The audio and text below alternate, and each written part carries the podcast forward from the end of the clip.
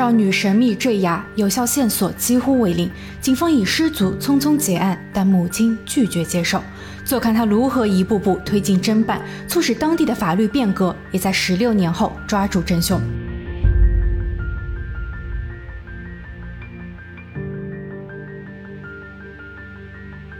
Hello，大家好，我是鬼灵异。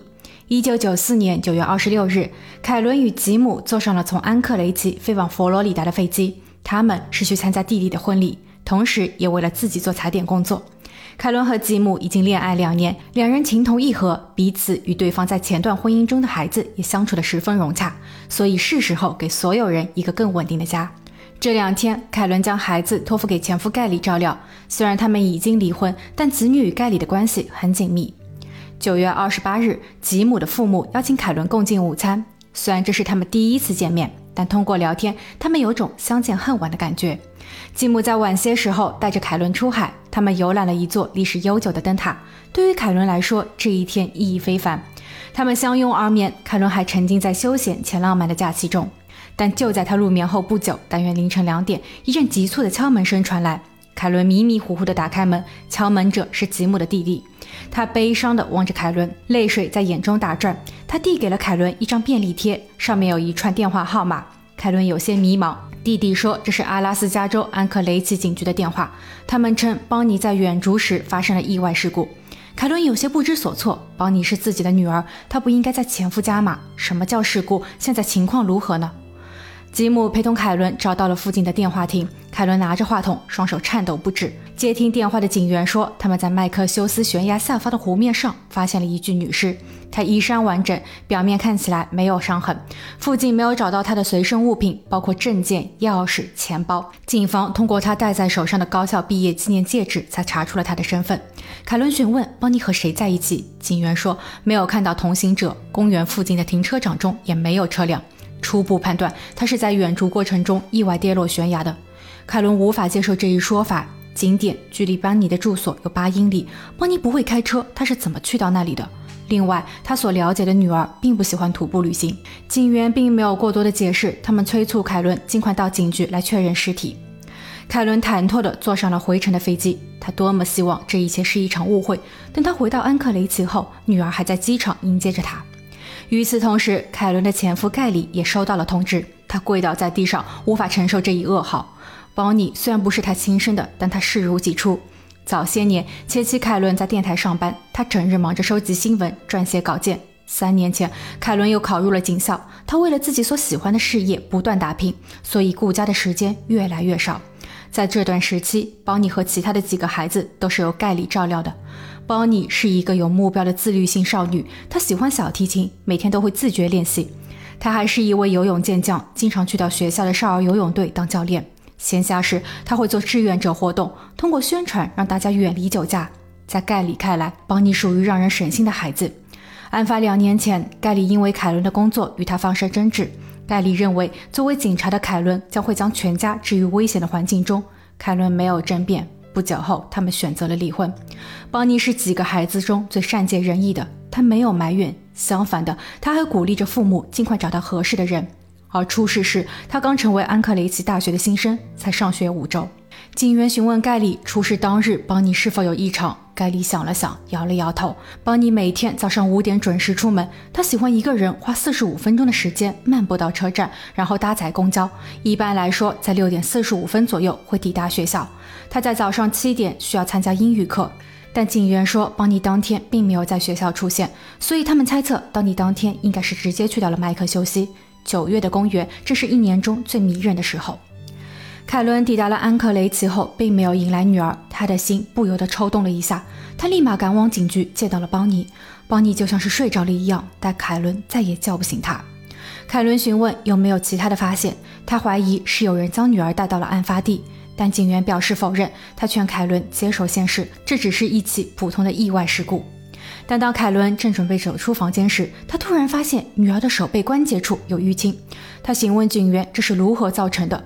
如果是意外失足，那个悬崖高三十三英尺，邦尼受伤的部位应该是在手肘、头部，又或是遍布全身。但警员仅仅表示他已经将所知道的全都说了。凯伦有些气愤，他质疑警方的匆匆结案。他看着邦尼，暗暗发誓：妈妈一定要为你讨回公道。借助自己过去的人脉，凯伦通过当地电台报道了该案件。不仅如此，他还每天凌晨四点起床，沿着女儿邦尼上学的路一遍遍地走，试图发现任何的蛛丝马迹。女儿究竟遭遇了什么？是谁将她带到了公园？邦尼是否与这个人认识呢？一路上，凯伦还发现了几处工地正在施工，工人们通常会在早上八点开始，下午六点收工。邦尼遇害的当天，是否有人提前在工地作业？学校说他那天没有出现过，所以出事的时间范围缩短至了五点到七点的两小时。那么他有没有上公交车呢？这些细节问题，警方查了没有？自己作为警队中的一员，为了完成上级的任务，甘愿冒着生命危险去当毒枭卧底。但现在自己的同僚却如此的草率，处理的态度和方式让自己相当失望。想到这里，凯伦突然意识到，邦尼的不幸会不会是自己导致的？因为就在邦尼出事前两天，一位曾被他举报后被抓的毒贩刚刚出狱。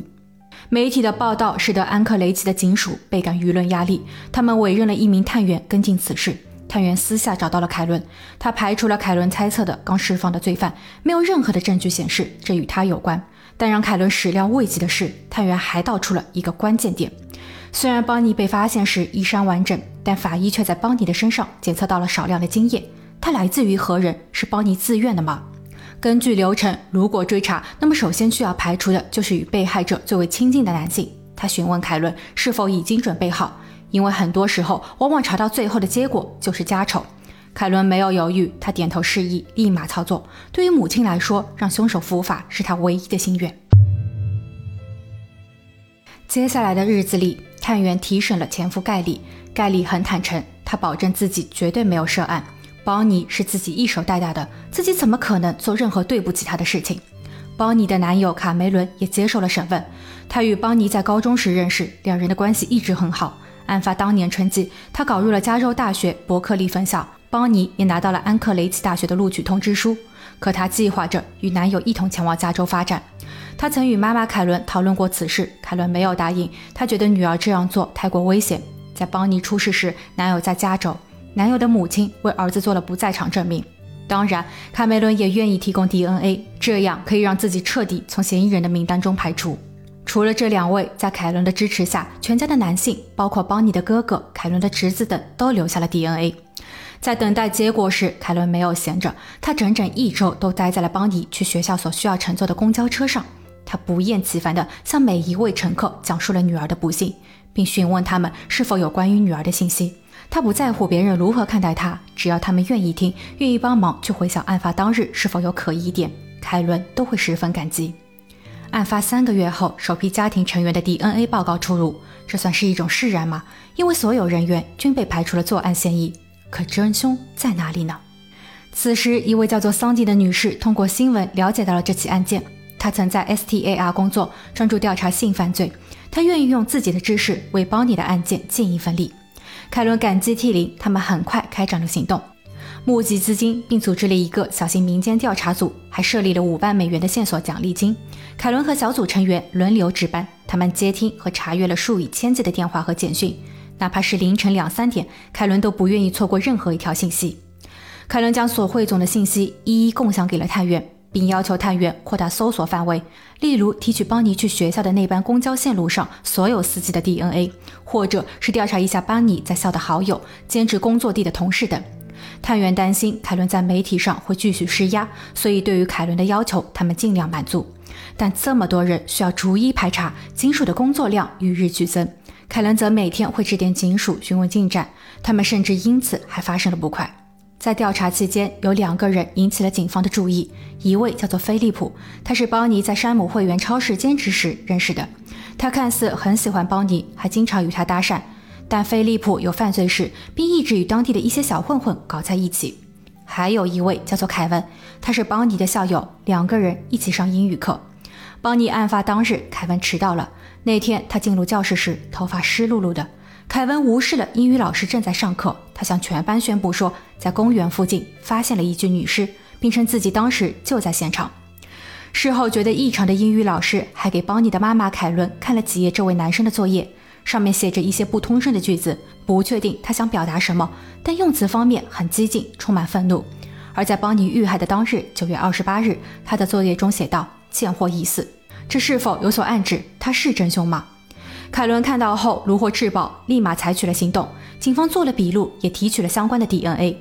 不久后，第二批被调查的 DNA 也全部都有了结果，但依旧无一人匹配，案件就此陷入了僵局。凯伦向警署申请调阅邦尼案件所有的资料，但警方并没有答应。他们在想什么呢？案件发生九个月后，探员终于同意将所有的资料分享给到凯伦。凯伦虽然在电台上班时整理过许多文稿，在警署工作时也看过很多案件，但当第三者的身份转变为受害者家属时，阅读这些资料会变得相当的困难和痛苦。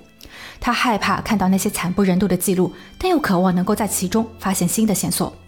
在超过一千多页的卷宗以及数百张现场照片中，凯伦将目光定格在了一张红色的树叶照片上。探员解释说，树叶在邦尼发生意外上方的观景平台上发现的，上面检测出了邦尼以及另一个未知身份的 DNA。从血迹量来看，邦尼受到了钝器击打，也就是说，邦尼是在受伤之后跌入湖中的。这个发现让凯伦对警方更加的失望。他断定，警方其实很早就确定了邦尼的事件并非意外，然而他们却非常的官僚，为了结案而结案。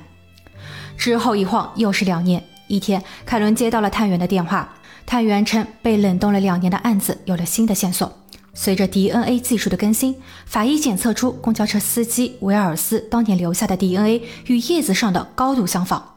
而当探员准备进一步去调查时，他却突然辞职去到了加州，这是一个可疑的危险信号。于是，探员在加州警方的协助下，又重新获得了维尔斯的 DNA，并送往了犯罪实验室，目前正在做比对。凯伦焦虑地等待着。几天后，探员有些沮丧。他告诉凯伦，最新一轮的 DNA 比对不成功，两者的 DNA 仅有部分的匹配，案件依旧没有结果。案件发生六年后，凯伦开始参加志愿者活动，帮助独居老人，并在整个过程中慢慢自我振作，学会如何去淡化痛苦，将悲愤化作为力量。在此期间，他得到了一条令他意外的信息：阿拉斯加州在逮捕罪犯时，并不会采集 DNA。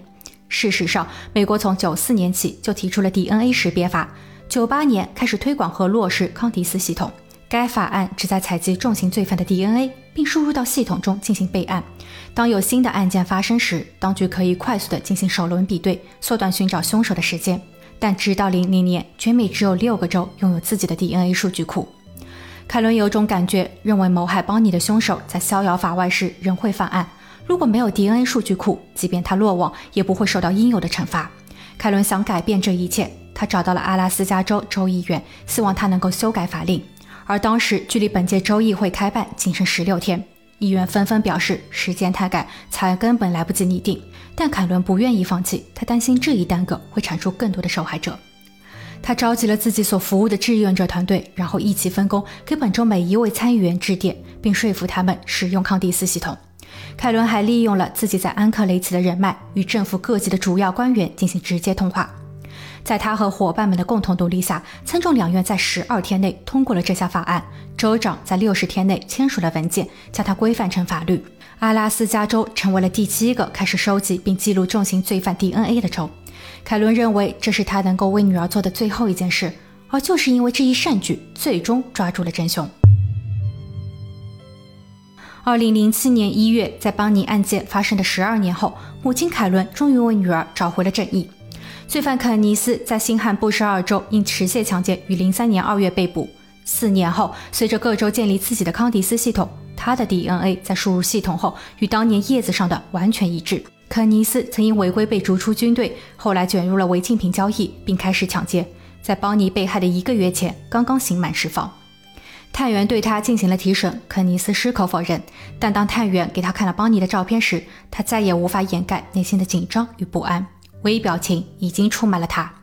据悉，他在零三年再次被捕时还随身携带着双节棍。